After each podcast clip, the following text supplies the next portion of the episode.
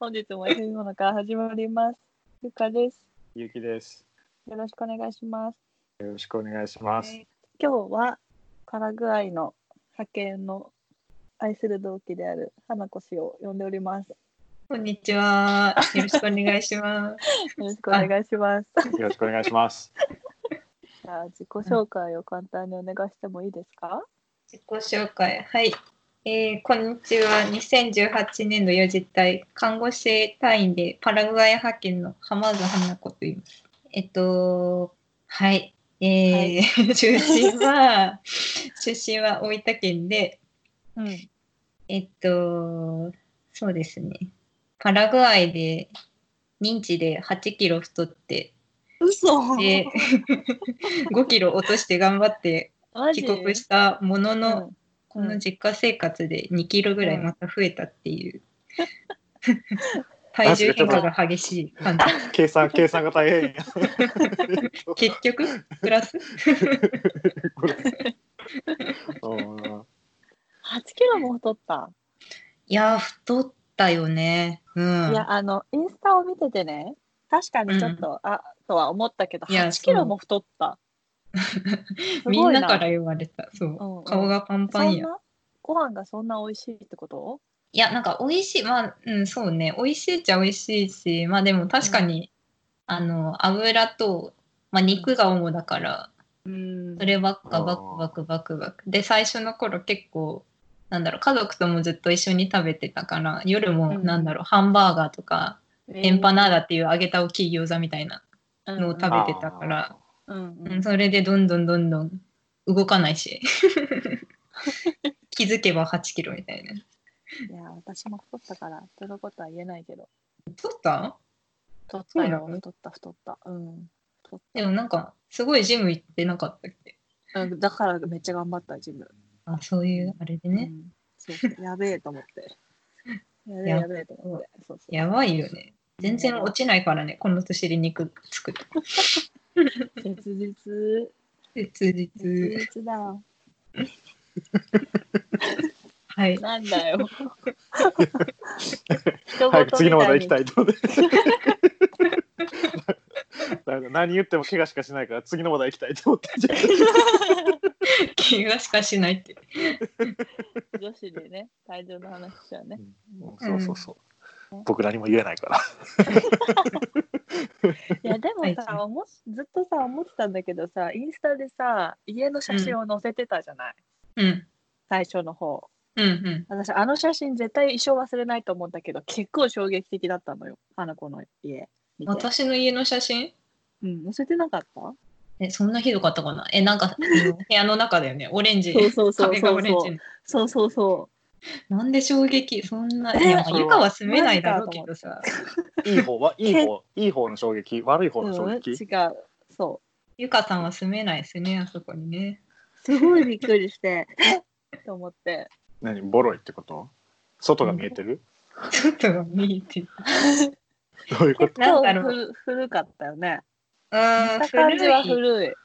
古い、そうだね。でも壁は、パラグアイの家、なんかこう、基本的にレンガで組み立てて、なんかそこら辺の下の土を、なんかちょっとセメントと混ぜて、それをブワーって塗って、それに色をさらに塗るみたいな。だからちょっと、ちょっとでも壁バって触ったりすると、ポロポロって落ちてきたりとか、うどんん。どんなんかあこうー振動とかでバラバラって天井が落ちてくるとか、ポロポロポロみたいな。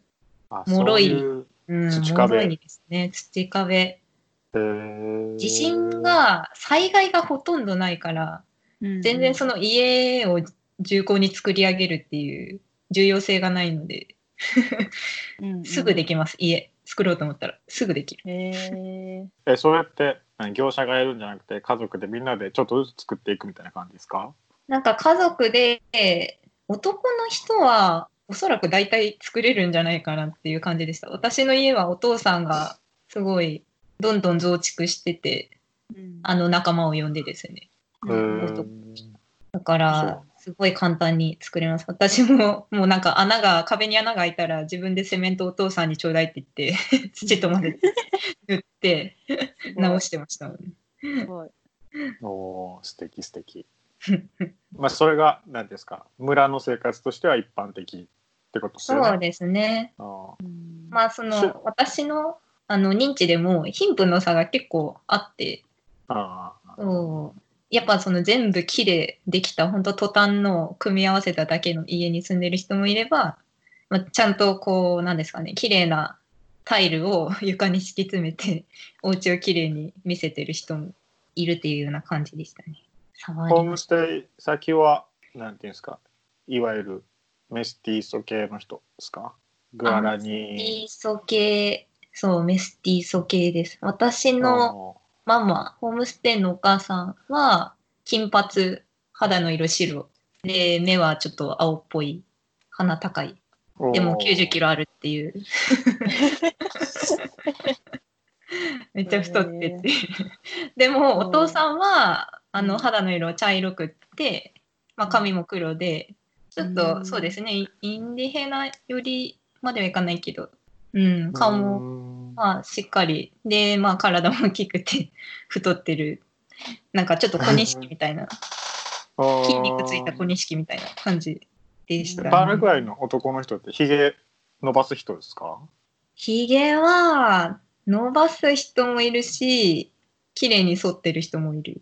どっちもって感じでした。もうなんかあー、トルコとかインドみたいにみんながみんな、わんさか生やしてるっていうわけではないですね。うんうーんそうなんあだと、うん、私の認知は本当みんな太ってます、とりあえず。もうなんか細くてシュッとした人は首都でしか見なかったですね。笑うえへーー肉食が多いってことうん、肉食が多いし、野菜野菜嫌いだし、男の人特に。そうなないのか肉って牛の肉が牛肉が多いですかそう、あの、アサードって言って、その肉の塊、ブロック肉を、うんあの、炭火焼きで外で永遠に焼く、2時間以上は焼くっていう、 焼き続けるっていうう、んそう。でもすっごい美味しいんですよ。硬いけど。うんうん。あれですよねなんかいわゆる日本の和牛みたいに霜降りじゃなくていわゆる赤身肉ってそやう、つもでうすよ完ね。全に赤身肉で、本当最初の頃、その肉ばっかり食べてて、本当に顎が痛くなって、で、どんどんなんか顔が四角くなった気がして、ちょっと辛かったっていう思い出はありま すね。なんか噛み噛みすぎてこんななるって感じですよ。えマテ茶めっちゃ飲むんですよね。マテ茶すっごい飲みますね。永遠に飲んでます、一日中。水のように。マテ茶飲むのにあれそんな太るんだろうな。いやなんですかね、マテ茶飲んで、みんなあれ、なんか飲むサラダって言われてて、まあ食物繊維もあって、うん、うん確かに便秘には一一回もならなかったんですよね、不妊して。出るわ出るわって感じだったんです けど。 でもみんなそれで、それでなんかこう、OK みたいなとこあるから、そんな倍食べてる。あーそういうことかあ。倍食べるなるほどね。うんなるほどね。野菜いいっしょみたいな感じで。お昼はね、このプレートを2皿食べるのよって言って、もう山盛りのあの、キャッサバですかキャッサバ、芋、うん山盛りの芋を手づかみで、丸々2本ぐらい食べながら、うんその肉と、なんかまあスープとかも食べるみたいおな。がーっつり食べて、で、それをなかったことにするかのように、マテ茶を後に飲むっていう感じでした。なるほどね。シエスタとかやるとこですかシエスタ、でもそうですね、あの、家で働いてる人とかは、もうお昼ご飯食べた後は、まあ1時、2時ぐらいから、まあ4時ぐらいまで家でガーって寝てるっていう人もいました長ね。いね日中4時までって長いね。そう、暑いからさ、4時ぐらいにあーならないそっと。かそっか。あーうんうんうん。もう本当夏は暑くて、本当外は入れないですね。誰も歩いてないですね。昼間ううんんで夜もがっつり食べるんですか夜はそんな食べないんですよ。 なんで太るんだって感じなんですけど。でもまあ、その、なんですかね、揚げ物中心だったり、そのホットドッグ2個とか3個とか、なんかこう、うん重いもの 重いものを軽く食べるっていう感じですか。なんか揚げたお好み焼きみたいなのも食べるし。重いものを軽く食べるんですね。結局重い。そう、結局重い。そう。だけどカロリー、そう、カロリーがね、うんハイカロリーなんですよね。えーなるほど。うん、だから、最初の1、2ヶ月は3食全部お願いしてたんですけど、お母さんにホームステイ。はいはいはけど、そう、夜がやっぱですね、なんかパンとかすごい食べちゃうし、なんか出されたら私基本食べちゃうんで断らずに。い。うんうんうんうんお母さんがもう両手いっぱいぐらいの大きいハンバーガーとか作って、はい、これもう一個食べなさいみたいな、2個食べたりとかうん。してああた。一瞬で太りました。食べないと大きくなれないぞっていうやつですね。そう食べなさい、食べなさい。 なんで食べないのって。あれですか食事はどっちかというと昼がメインで、はいまあ、、現地の人的には夜軽めってことですよね。そうですね。多分ラテンの、ラテン南米、まあ中南米大体スペそイんンなと感じ、はい、だとそ思うだうったんで、はいまあ、そういうことなんだろうなとうん思うんですけど。そうなんか聞き、なんか聞き方によってはいいんですけどね、日本も夜控えめにしたら痩せるって言われてるし。そうそうそうそうそうそう、ね。ちょっと前だったらそういうなんかスペインがそういう感じなんで昼メインで夜軽めでみたいな。なんかうんみんなそんなに太ってないよみたいな健康だよみたいな感じの紹介をされてたんですけど。なぜかね、やっぱカロリーはカロリーですよね。うんゼロキロカロリーになるものはないですよね。まあ結局バランス大事ですよって話になる しそうマテ茶は万能ではないっていうことに聞きますよ ねマテ茶痩せるは嘘です ね。あれは嘘ですね。補えるけど、そう補えるし、ちょっとすっきりするけど。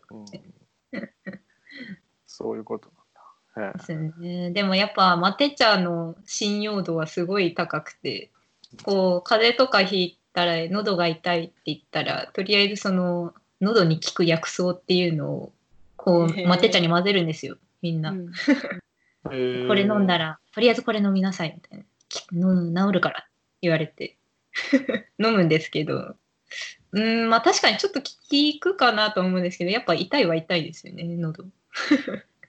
そんなねすぐには結果出ないと思うけど、 そう。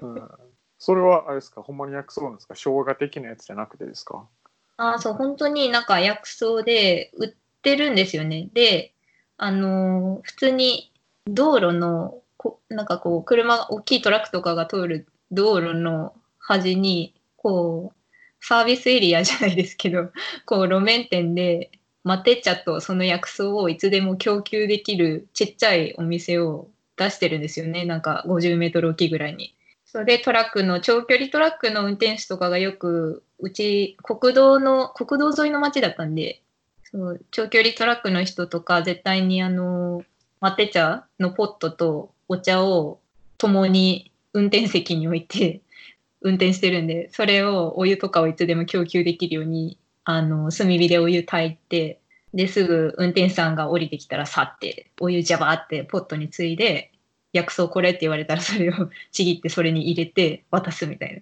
ですぐ行くっていうう光景がよくありました。ーん道の駅的なねそう道の駅、湯の駅。そうなるほどねへえー、 本当に必需品ですね。なんだ、なんであんな重い不便な大きいポット持ち歩くんだろうって、ずっと謎ですけど。なんかだから他のなんかいいものっていうのがないのか知らないのかどっちかなんでしょうね出てくれば多分さっと乗り換えるんでしょうけど、そうですね。うん、 なんかあ、そうですね。それがやっぱでも一番面白い文化でしたかね。マテ茶。うんどこ行っても飲んでるんで。確かうにんまあてちゃんは面白いですよね面白いですね。で、なんかそれが、やっぱ、その最初、全然、私の日田舎だったんで、パラグアイ、あの、公用語で一個あるんですけど、グアラニー語っていうのをうん喋るんですけど、やっぱ最初、初めて認知行った時に、スペイン語、まあそこそこ聞き取れるなっていう感じで、 ちょっと自信を持って行ったのに、家族の言うこととかが一つもわからなくて、最初。もう愕然として絶望の淵に追いやられて、全然話がわからんと思って。 あなんかスペイン語喋ってくれるんですけど、すごいなまっててですね。そう。あ、そうなんだ。全然最初ほんとわからなくて、うんうん。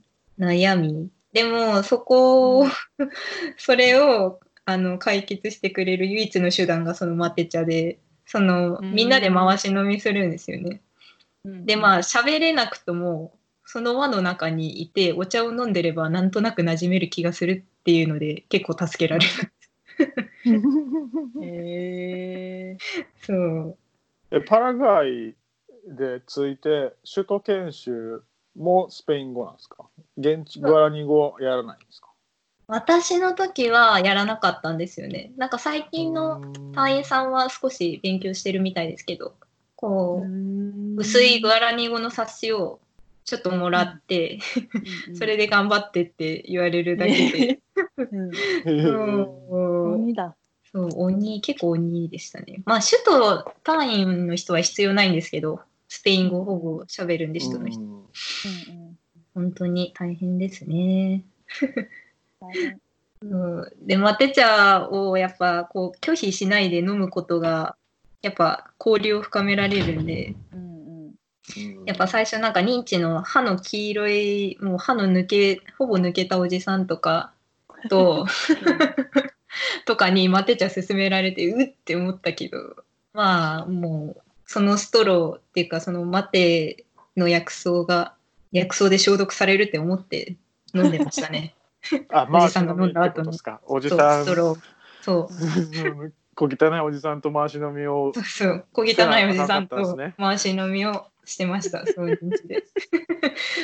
そう通り歩いてたらね、声かけられるんですよ、飲んで、飲んでけよって。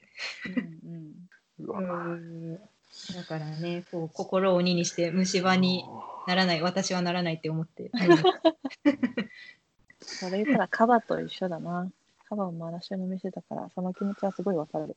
カワって、ああ、あの、なんか、飲み物だよね。そうそう、はフい言うィジーにある飲み物だはいけど、はいはい。すごいす知らないおっさんと飲むから、わーって思いながら飲んでたのを思い出した。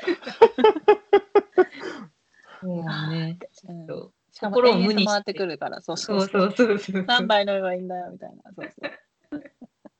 それね。そあう、無にし綺て麗飲むかどうかもわからないコップじゃんね。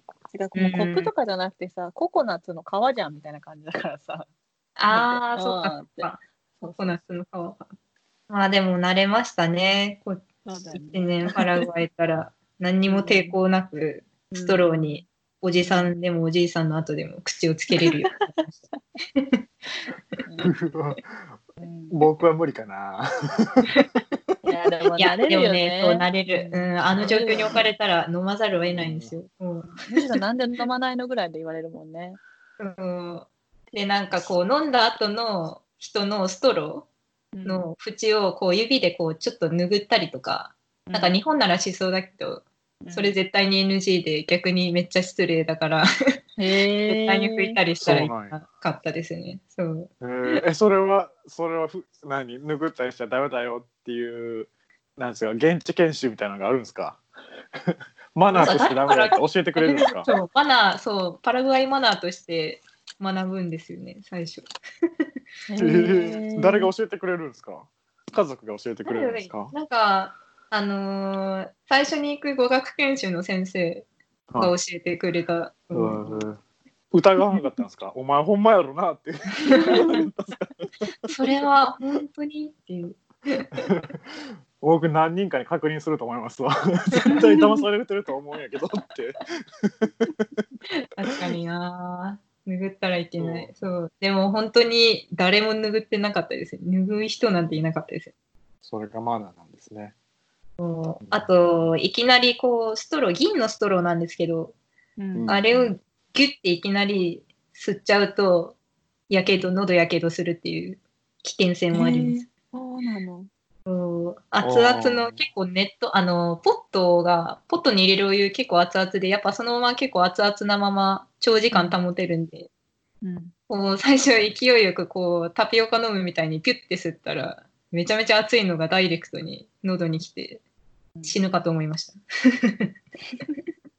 まあでも、マテ茶は本当にパラグアイの命と言ってもいいほど浸透してます。ああなるほどねお酒とか飲んでました飲みますお酒、あんまり飲まなかったんですよね。でも、あの、お祭りとか、ちょっとしたお誕生日会、パーティーとか開かれた時は、あのービール、うんうんビールの回し飲みか、 あと、えっと、私の認知、サトウキビがすごい有名で、サトウキビ工場でほぼ多分経済が回ってたんですね、近くにある。ほうほうほうほううほんうんでサトウキビで作ったお酒甘いちょっと甘いお酒があって原液が何ですかねうん何ていうのかなウオッカウオッカじゃないけどウオッカが甘い茶色いウオッカみたいな のがあったのでそれをコーラと割って飲むっていうのが現地の人の飲み方でしたねう。でもそれも一つのコップで回し飲むえー全部回し飲み ビールの缶も1本開けたらそれを永遠とみんなで回し飲みえーですね。一人一本制度では全然なかったですね。うん。おーなるほどな。でも私、コーラ嫌いだったんですよね。そうあそうなんだびっくりしかったな。そうコーラ嫌いだけど、まあ、断るあれでもなかったんで、本当ちょっと飲んだふりしてうん渡してました、次 の人に。打ちつけて渡すみたいな。一番汚かったかもしれない。 誕生日ケーキってそっちどんな感じですかあそもそもケーキってありましたあ、ありました、ありました。2キロ、2キロぐらいの重いやつ。 誕生日ケーキ、そうですね。なんかすごい、やっぱ色つけ、そっちでもそうでした。色がすごい、あそうですなんか水色とかでグうんなんかホイップクリームにしたりとかすっ水ご色いとか、もう好き、なんだろう、すっごい濃ゆい青、真っ青な青、色のケーキとか。 で、なんですかね、スポンジが全部びちゃびちゃなんですよね、中の。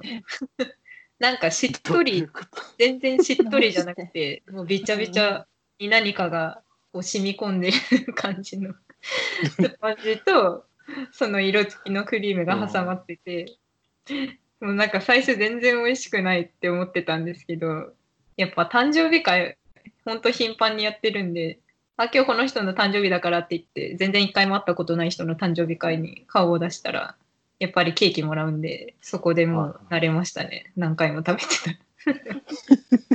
びっちゃびちゃ。あ、今日もびっちゃびちゃ。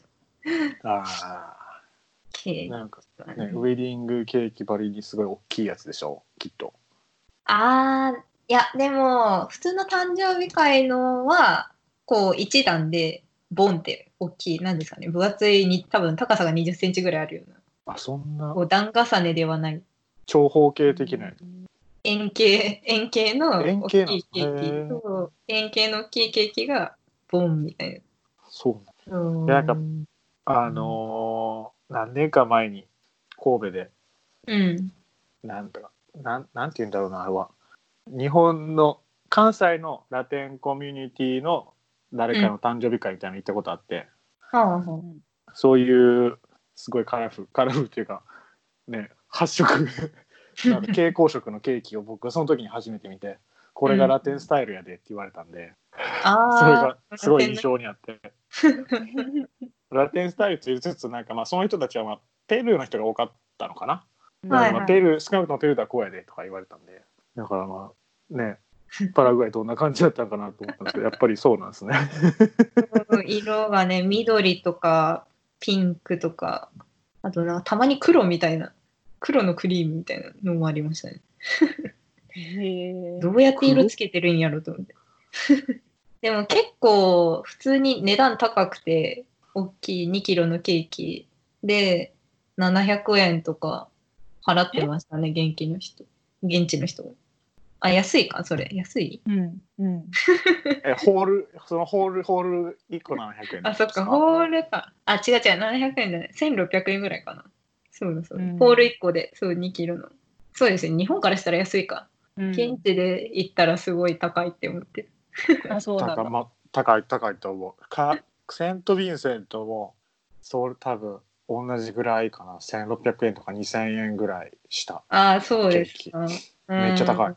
しますよね。そう。でも、それには惜しまずに出すんですよね。お祝い事やから そうですね。あと、誕生日会は、なんか流れがすごい決まってて、うんなんか最初に、何ですかね、ちこうおつまみみたいなちっちゃいチーズ、チーズのしょっぱいケーキが出てくるんですよ。ソパっていう。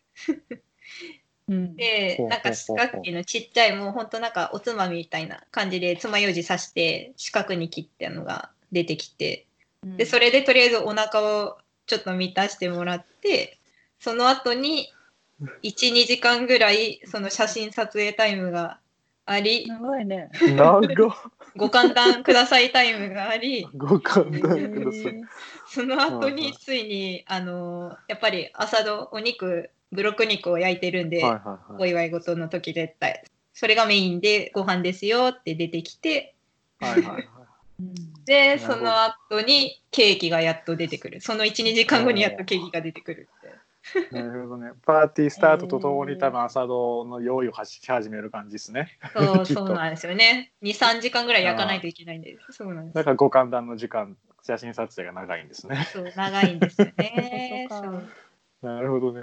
うんまあ始まりうも遅いですけどねう、んそう6時スタートだよって言われて6時に行くと、まあ、8時ぐらい からスタートしてもうほんとそれまでずーっと待ちの時間がやっぱそこなるはほどこうラテンタイムがもう長かったですね最初の頃は。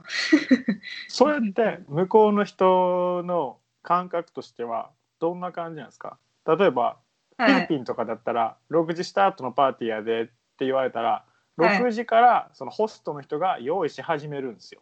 はい、はい。だから実際1時間後とか1時間半後ぐらいに行ったらちょうどいいみたいな感じになるんですうよんうね。んうんううんうんんううんんパラグアイはどんなパラ感じなんグですかアイは、ただ 時間とかそういうのは目安でしかないみたいな感じなんですかそう、目安ですね。本当一緒ですかね。6時スタートだよって言われて、本当最初の頃は律儀に、本当10分前かなとか言って、そわそわしながら行って、行ったら本当、まああまり人いなくて、 あれみたいなで、そこから30分後ぐらいかなと思って、まだ何も出ず、1時間待ち、1時間ぐらい経ったら、ぼちぼち人が来て、その30分後ぐらいにやっと最初のおつまみが出てくるみたいな。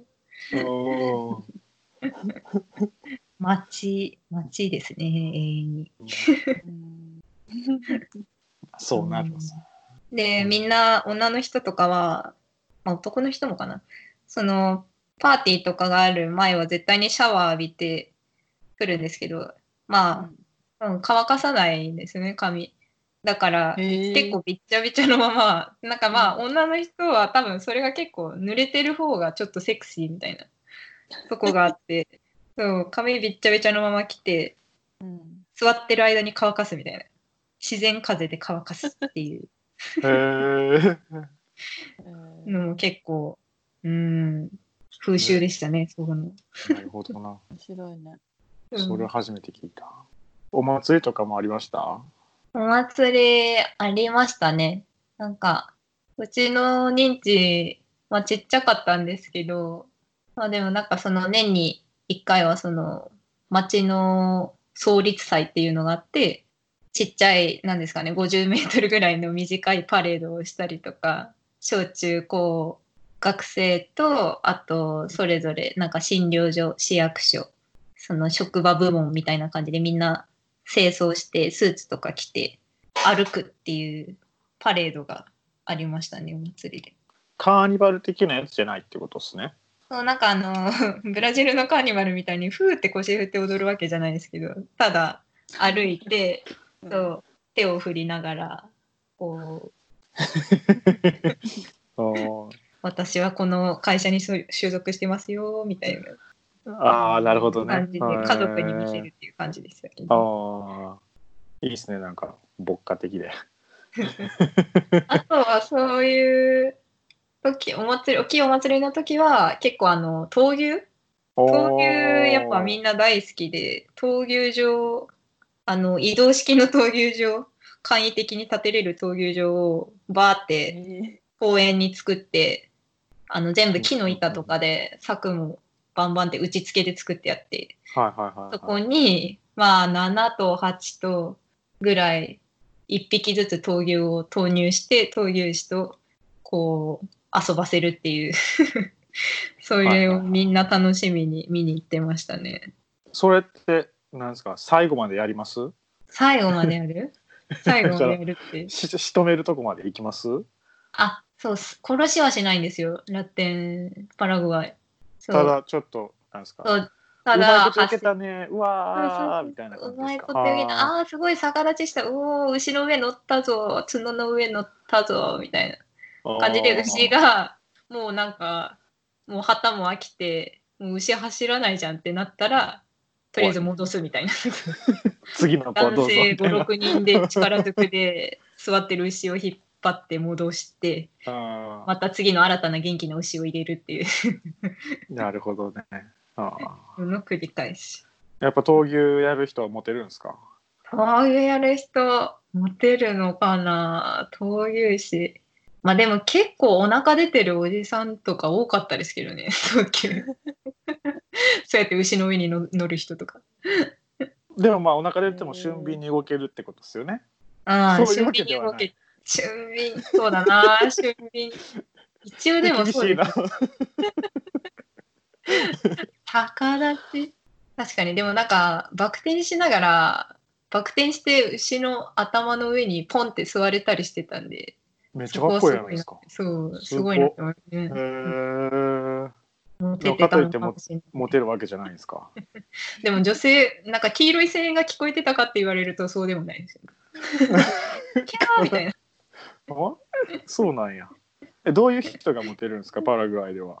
パラグアイはどういう人が持ってるパラグアイはでも何ですかねもともと歴史的に男性が少なかった時代があったんですよあの戦争でああ。男性の兵士がいっぱい負けてうんだから一夫多妻制みたいな時代があったんですよねへーだから結構浮気浮気の文化っていうか 浮気浮気するの当たり前みたいなとこちょっとあったかもしれないです。ええー、どういう人が持ってるって言われたらちょっとどうなんだろうわかんないな。どんな人が持ってるんだろう。ダンスうまいとか。ああでも話すの上手な人とやっぱ誘うの上手な人ー人人類共通ってことね。人類共通ですよねそこはね。なんて、えなんて言って逆誘にわ、なんて言って誘われるんですか。ち ょっと今後、今後の勉強にちょっと聞いておきたいですけど。なんて言って誘われる。でもなんか、でも日本、 日本と一緒じゃないかな。なんかちょっと今日、なんか二人で話せないかなとか、なんまかあ、そこはマテ茶飲もうじゃないんだね。うんそう飯見に行こうとかあ、じでゃないもんだね。ね、それはなんか、学生とかはテレレしようって言ってデートに誘ってるのがすごい可愛かった。あー今日一緒に、あ、そう、テレレっていうか、待ってちゃ一緒に飲もうってうん行って、今日待ってちゃ一緒に飲むんだあの子とって言って、あ の、私のホームステイの17歳の女の子がいるんですけど、うんうんその子がちょっと気になる男の子に待って誘われたっていう嬉しそうしてたのを思い出します。そうだな。誘われ方。ええそうですね。セント・ヴィンセントはどんなでしたえー どういうことどんな僕に僕に聞くのかセント・ヴィンセントはどうなんだろうなまあ出会いの場があー学生とかでないのであればサッカー観戦とかが出会いの場合になったりしてるんですよ、あセーント・ヴィンセントの場合。は。はいはい。サッカー観戦がってとかがじゃなくて、まあ、サッカー観戦がマジで出会いの場合になっていて。ええあのまあ、旧イギリス植民地なんでスポーツの人気ナンバーワンはクリケットなんですよ。ああ、クリケット。へえ。でクリケットってあの野球とかサッカーみたいに数時間で終わらないんですよね試合が。あ、へえ、そうなんですか。長いんですか。何日か続くんですよ。 何日そうそうそう日またぐ。日またぎます。なのでまあ退屈なスポーツなんですよ観戦するにはじ普通に感染するには。なのでセント・ヴィンセントの人もそうですし、まあ、カリブの人にとってはとりあえずそのスタジアムに行ってお酒を飲むんですよね。試合はせずになんかお酒メインでパーティーしに行くみたいなニュアンスなんですよね、あークリケットは。だからそのそこがスポーツ観戦やと思ってるんでカリブの人 は。だからサッカー観戦も同じノリで行ったけどあれあなたたち90分で終わるのみたいなえーところがあるんで、だだったらちょっともうちょっとちょっとおしゃれしてスタジアムへ行ってちょっと苦めのビターなビールを飲んでちょっとなんかなんていうんですかね、まあ、クラブみたいな感じになるんですよね。ああ、なるほど。うんはいでそこでなんあかー出会い出会いを楽しむ出会いを楽しむとか、まあ、出会いを求めたりする感じですね。ああ、出会いの場になる。出会いの場に。になる感じですね。なるほど。 そうか。はいパラグアイは、そうですね。大体大きいお祭りがあるときは、あの、ディスコテカって言って、ちょっとクラブみたいなのを体育館、町の体育館とか、 ちょっとした大きい、あの、施設に作るんですよね。その、音音響の機械とかステージとか全部運んできて。はいはいはいはい。結構近代的なんですけど。で、そこで、まあ、えっと、一応11時、夜の11時から始めますってなっても、一番盛り上がる、あ、違うか。夜の7時から始めますってなっても、でも9時とか行っても誰もいないんですよね。で、夜の深夜1時とか2時にようやく人が入ってきて、3時4時に一番盛り上がって、そのまま朝まで踊って帰るっていうのが、こう一つの流れになってましたへね。ー え踊るっていうのはなんですか、えーなんかもう、うん、なんですかね、そのクラブミュージックで、クラブミュージックなんですかサそうでンすねサンバじゃない わサあン のなんだったっけ全然出てこサルなサいサルサとかそういうのじゃないってことですかそういう単の語とじゃないかですそういうのねじゃ。ないんですね単語ででもなくてですね、まあそのなんかパラグアイの伝統的な音楽みたいなのも流れるんですけど、その時は、まあ、若者も盛り上がりますけど、その時は中高年のおじさんおばさんが一番盛り上がってますね。でもやっぱみんな踊るの上手ですね。腰振ったりとか、なんか女性リードしたりとか、やっぱラテンなんだなって思いました。うんうんフィジーどうでした、フィジーうん、どうでしたなんて誘 わなんて誘われてたんですかなんて誘われるえなんて誘われるんですか今日うちでカバ飲まない飲まないって感じ。飲まない。うん断るなじゃほんど飲まないうんうちで、あビール飲み行くって。ビール飲まない。めっちゃ断ってる。断るよ、全部断らないと。もし行ったら勘違いされるもそう、それね。それはあるよね。うんうんん。いいよとか言ったらダ メ。え、誰とって聞いて、2人行かないって。 言うもう一人誰か誘おうよって。うん言って、うん。とかだったら3人でとか女の子を呼ぼうとかって言ってなったらじゃあどこどこ行こうとかはあったけど2人っきりで飲もうはない、ないね。はいそれね。うちまで送ってくよっていうのも、あ大丈夫ああなるほど完ね全に怪しいもんね。怪しいうん男の子に送ってくよって言われたら本当に仲いい人とかじゃなかったらいや大丈夫ありがとうって、あー そうね危機管危機管理ね、うーん。いくら同偉僚いといえどもうん大丈夫 ありがとうございますって感じだっ大丈夫です。たそうそうそう即答うん大丈夫こんな感じ。あ、大丈夫。車来るから、うんこれから。断みりたいな方ね。うんそうそうそう。うん大事、大事、大事。ノーと言えないと。うん。ノーしか言わないもん。はぁって、すぐはぁって言う。こうこれはなかなか床を落とすの、めっちゃ難しいですね。難しそうですねそんなことはない けど。硬いぞ。硬い。硬いよガードが硬いガードが硬ガードいが硬いぞ。固くしないと、すぐ巻き込まれるから。ね、ありもしない技、どんどん立てられる からね。フィジーは特 に。あいつら、特にねあいつらデートしてたぞって。そうそうすぐ言われる。すしたこぐ、とすなぐい言よ。われる。そうそう大変だよ本当でもどこもそうだよね。うん多セントうヴん分ィンセントもそうやったな。狭いコミュニティやから。うんそうですね。うんみんな噂大好きですもんね。そうそう本当娯楽が少ないから、それぐらいで盛り上がるしかないかそら。うそうただ歩いてただけなのになんか言われたりするもんね。えってなる。うんあるあるですね。あーあるあるやな。怖い怖い。すごい。 1が100ぐらいで回ってくるもんね。10とかじゃないもんね。 100倍になっ て、そう100倍ぐらいそんなことしてないよっていう。してないしてないみたいな行ってもないしそこどこみたいな感じのなんか誰みたいなちょっとなんかびっくりするからね、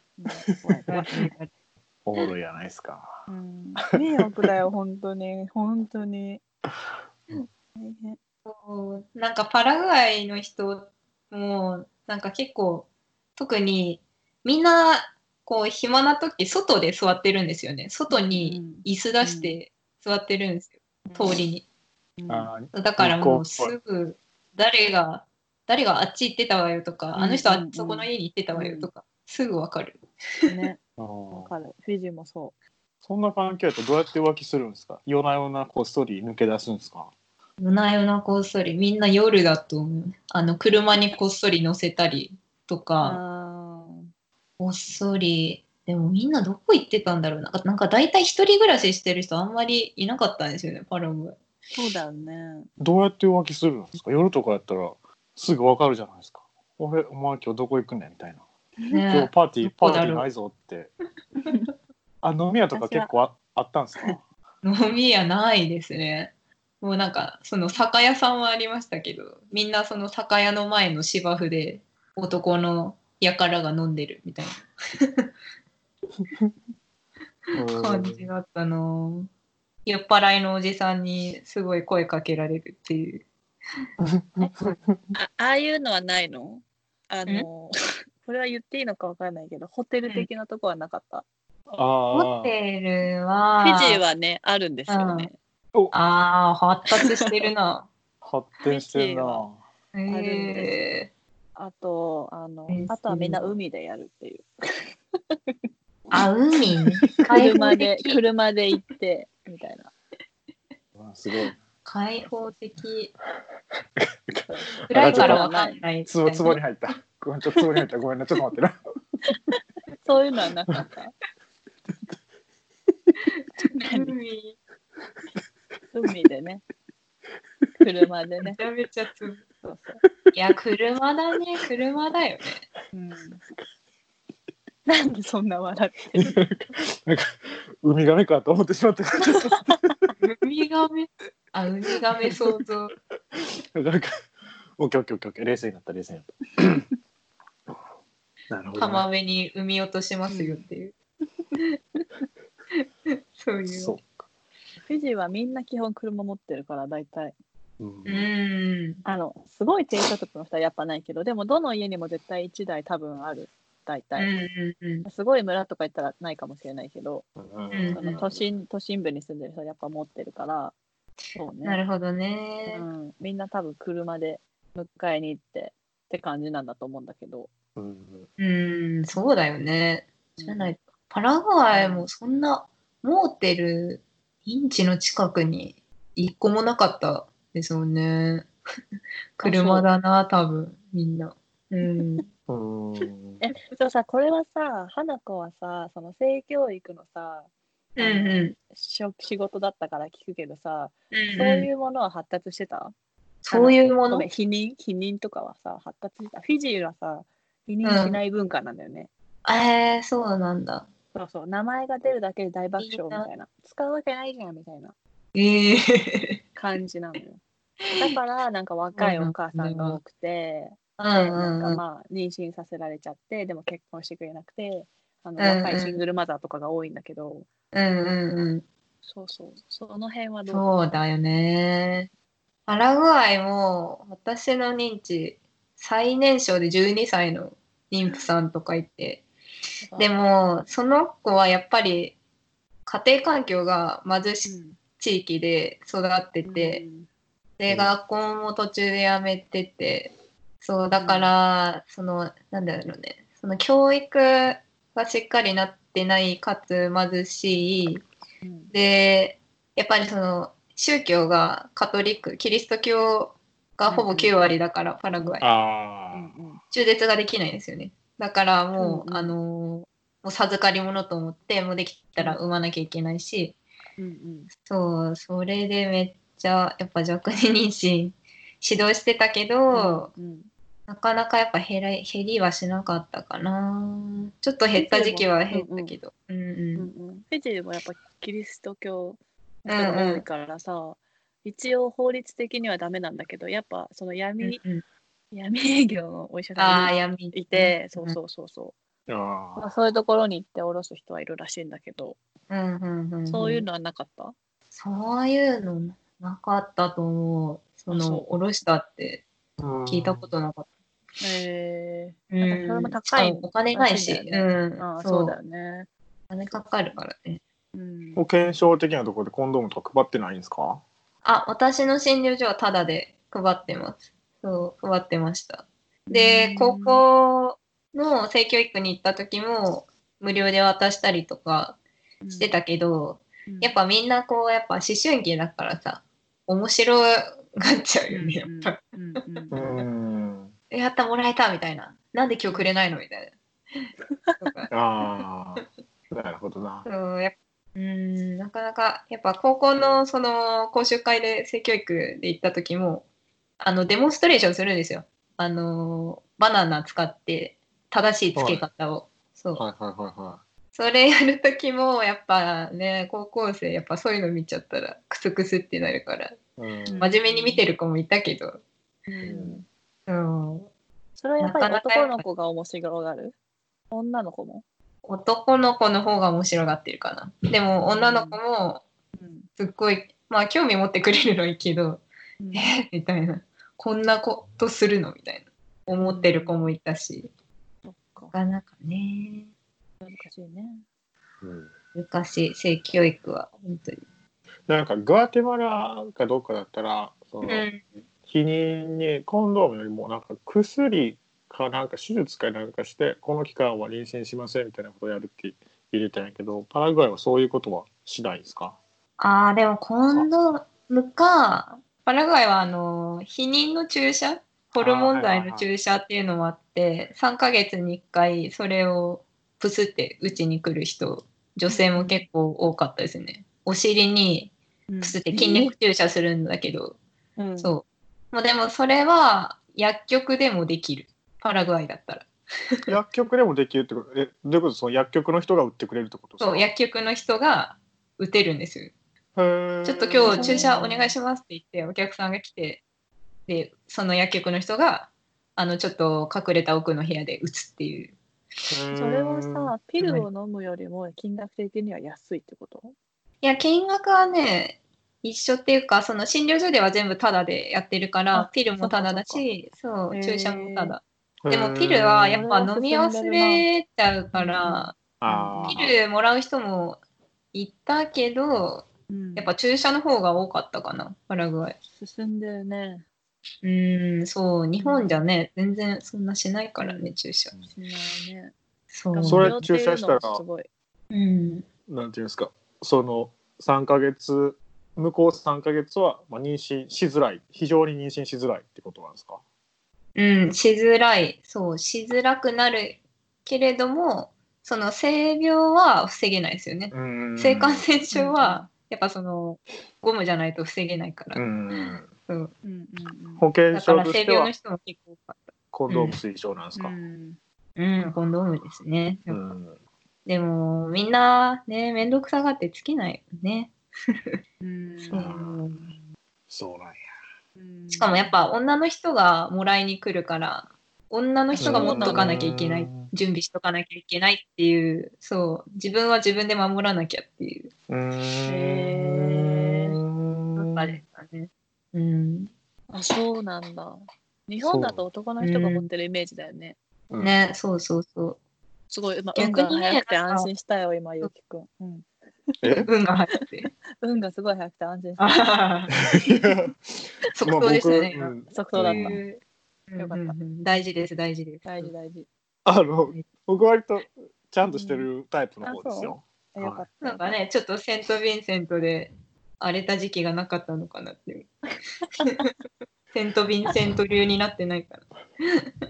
そセント・ヴィンセント流とか話をしたらちょっとあれだな。まだ時間が早すぎるから。 やめよう、そうですか。そのその話をしてもいいが、僕の好感度が非常に下がる気がする。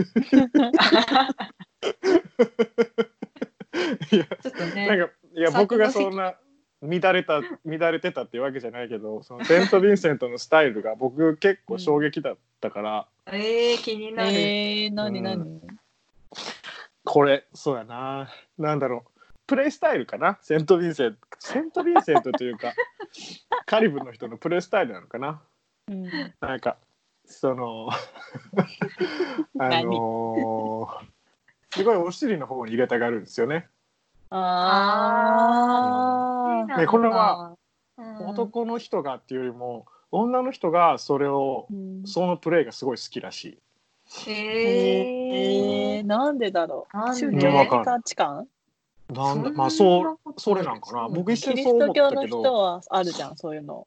妊娠したらもし妊娠したらとかのあれなのかなとか思ったけあどとか、あとはその、守りたいから、処理あ、性低をあ低層をね。そうそうあそうそう。あ、え、なでるほもどね、後ろはいいのそうそうそう。そっちは、あの、してないから、あ守られてることになってる。そうそうそう。そこはまだ初めてですっていうふうに言える。あそそうそううなんだそうそう。それで、そっち。スタイルが最初には入っ始まったんでしょうだっああ、結婚するまでては、そうそうそうそう。どちらでお願いししますっていう。そうそうそうそう。なるほどそういうことなんや。そういう期限なんや。へえ。あと私は認識している。まあ男性同士っていうのはまあ多分あったと思うけど、ううんんうんうん。そういう認識をしてる。だっ私てはあれ。いや、やめとこう。何 先生、あれ先生、な、先生、な話になりそうやったけど。いや、だってあれってさ。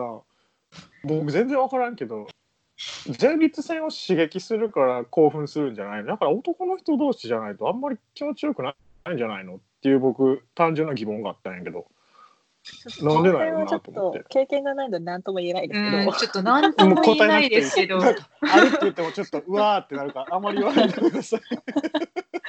ごめんなさい。その経験があったら何とでも言うんだけど、ないからわかんない。ないうんなあ。そこだ けはちょっと一生死守したいんですよね。うん死守したいよね。わかるよ。死守したいんですよね。そう。うん死守したいうんうよ。んまあでもそういう宗教的なあれって僕知らなかったからそういう新しいえそういう説もあるっていう話ねへーそういう説もあるってことです多分説えー、知らなかった。うんそれでうんで私は聞いたことがある。いや今日すごいいい話ができたと思う。うんこの部分、いやなんかふ踏み込んだ踏み込んだ踏み込め踏たなみ込んだ。確かに。でも、すごい気になるところではあるんですよね。そういう各国の宗教上の違いで、やっぱね、そういうスタイルとかも違うだろうから、気になるんだよな、ちょっと。ねうんぜひ、なんかそういう情報交換会あったらいいですね。 各国の。盛り上がそる。れに特化した、うん、特化した内容でちょっと。ちょっと必ずちょっとトピックに必ず入れることにするわこれから。うん、やっぱそこに今度からね、住まないとわかんないじゃないですか。うんそうね。そうそうそうんうん。。面白いうんう面白いはいいい頃合いかなと思いますなんかはい。いいですかそうかなんか言いたいことありましたかいや、せなんか宣伝とかはあ大丈宣夫？告知ありますインスタアカウントフォローしてねみたいなのありますインスタアカウントフォローして。と、そうですね、インスタやってます。えっと、jv. 浜うず。もう本名ほぼ出たな。 うん。jv. jv. 浜うず。で、えっと、まあ、その退院時代、退院の時の生活、少しだけ載せてるんで、うんもし興味あったら、お願いします。フォローでも何でも待ってます。はいということで今日は、えーパラグアイの花子さんでしたどうもありがとうございましたありがとうございまありがとうござした。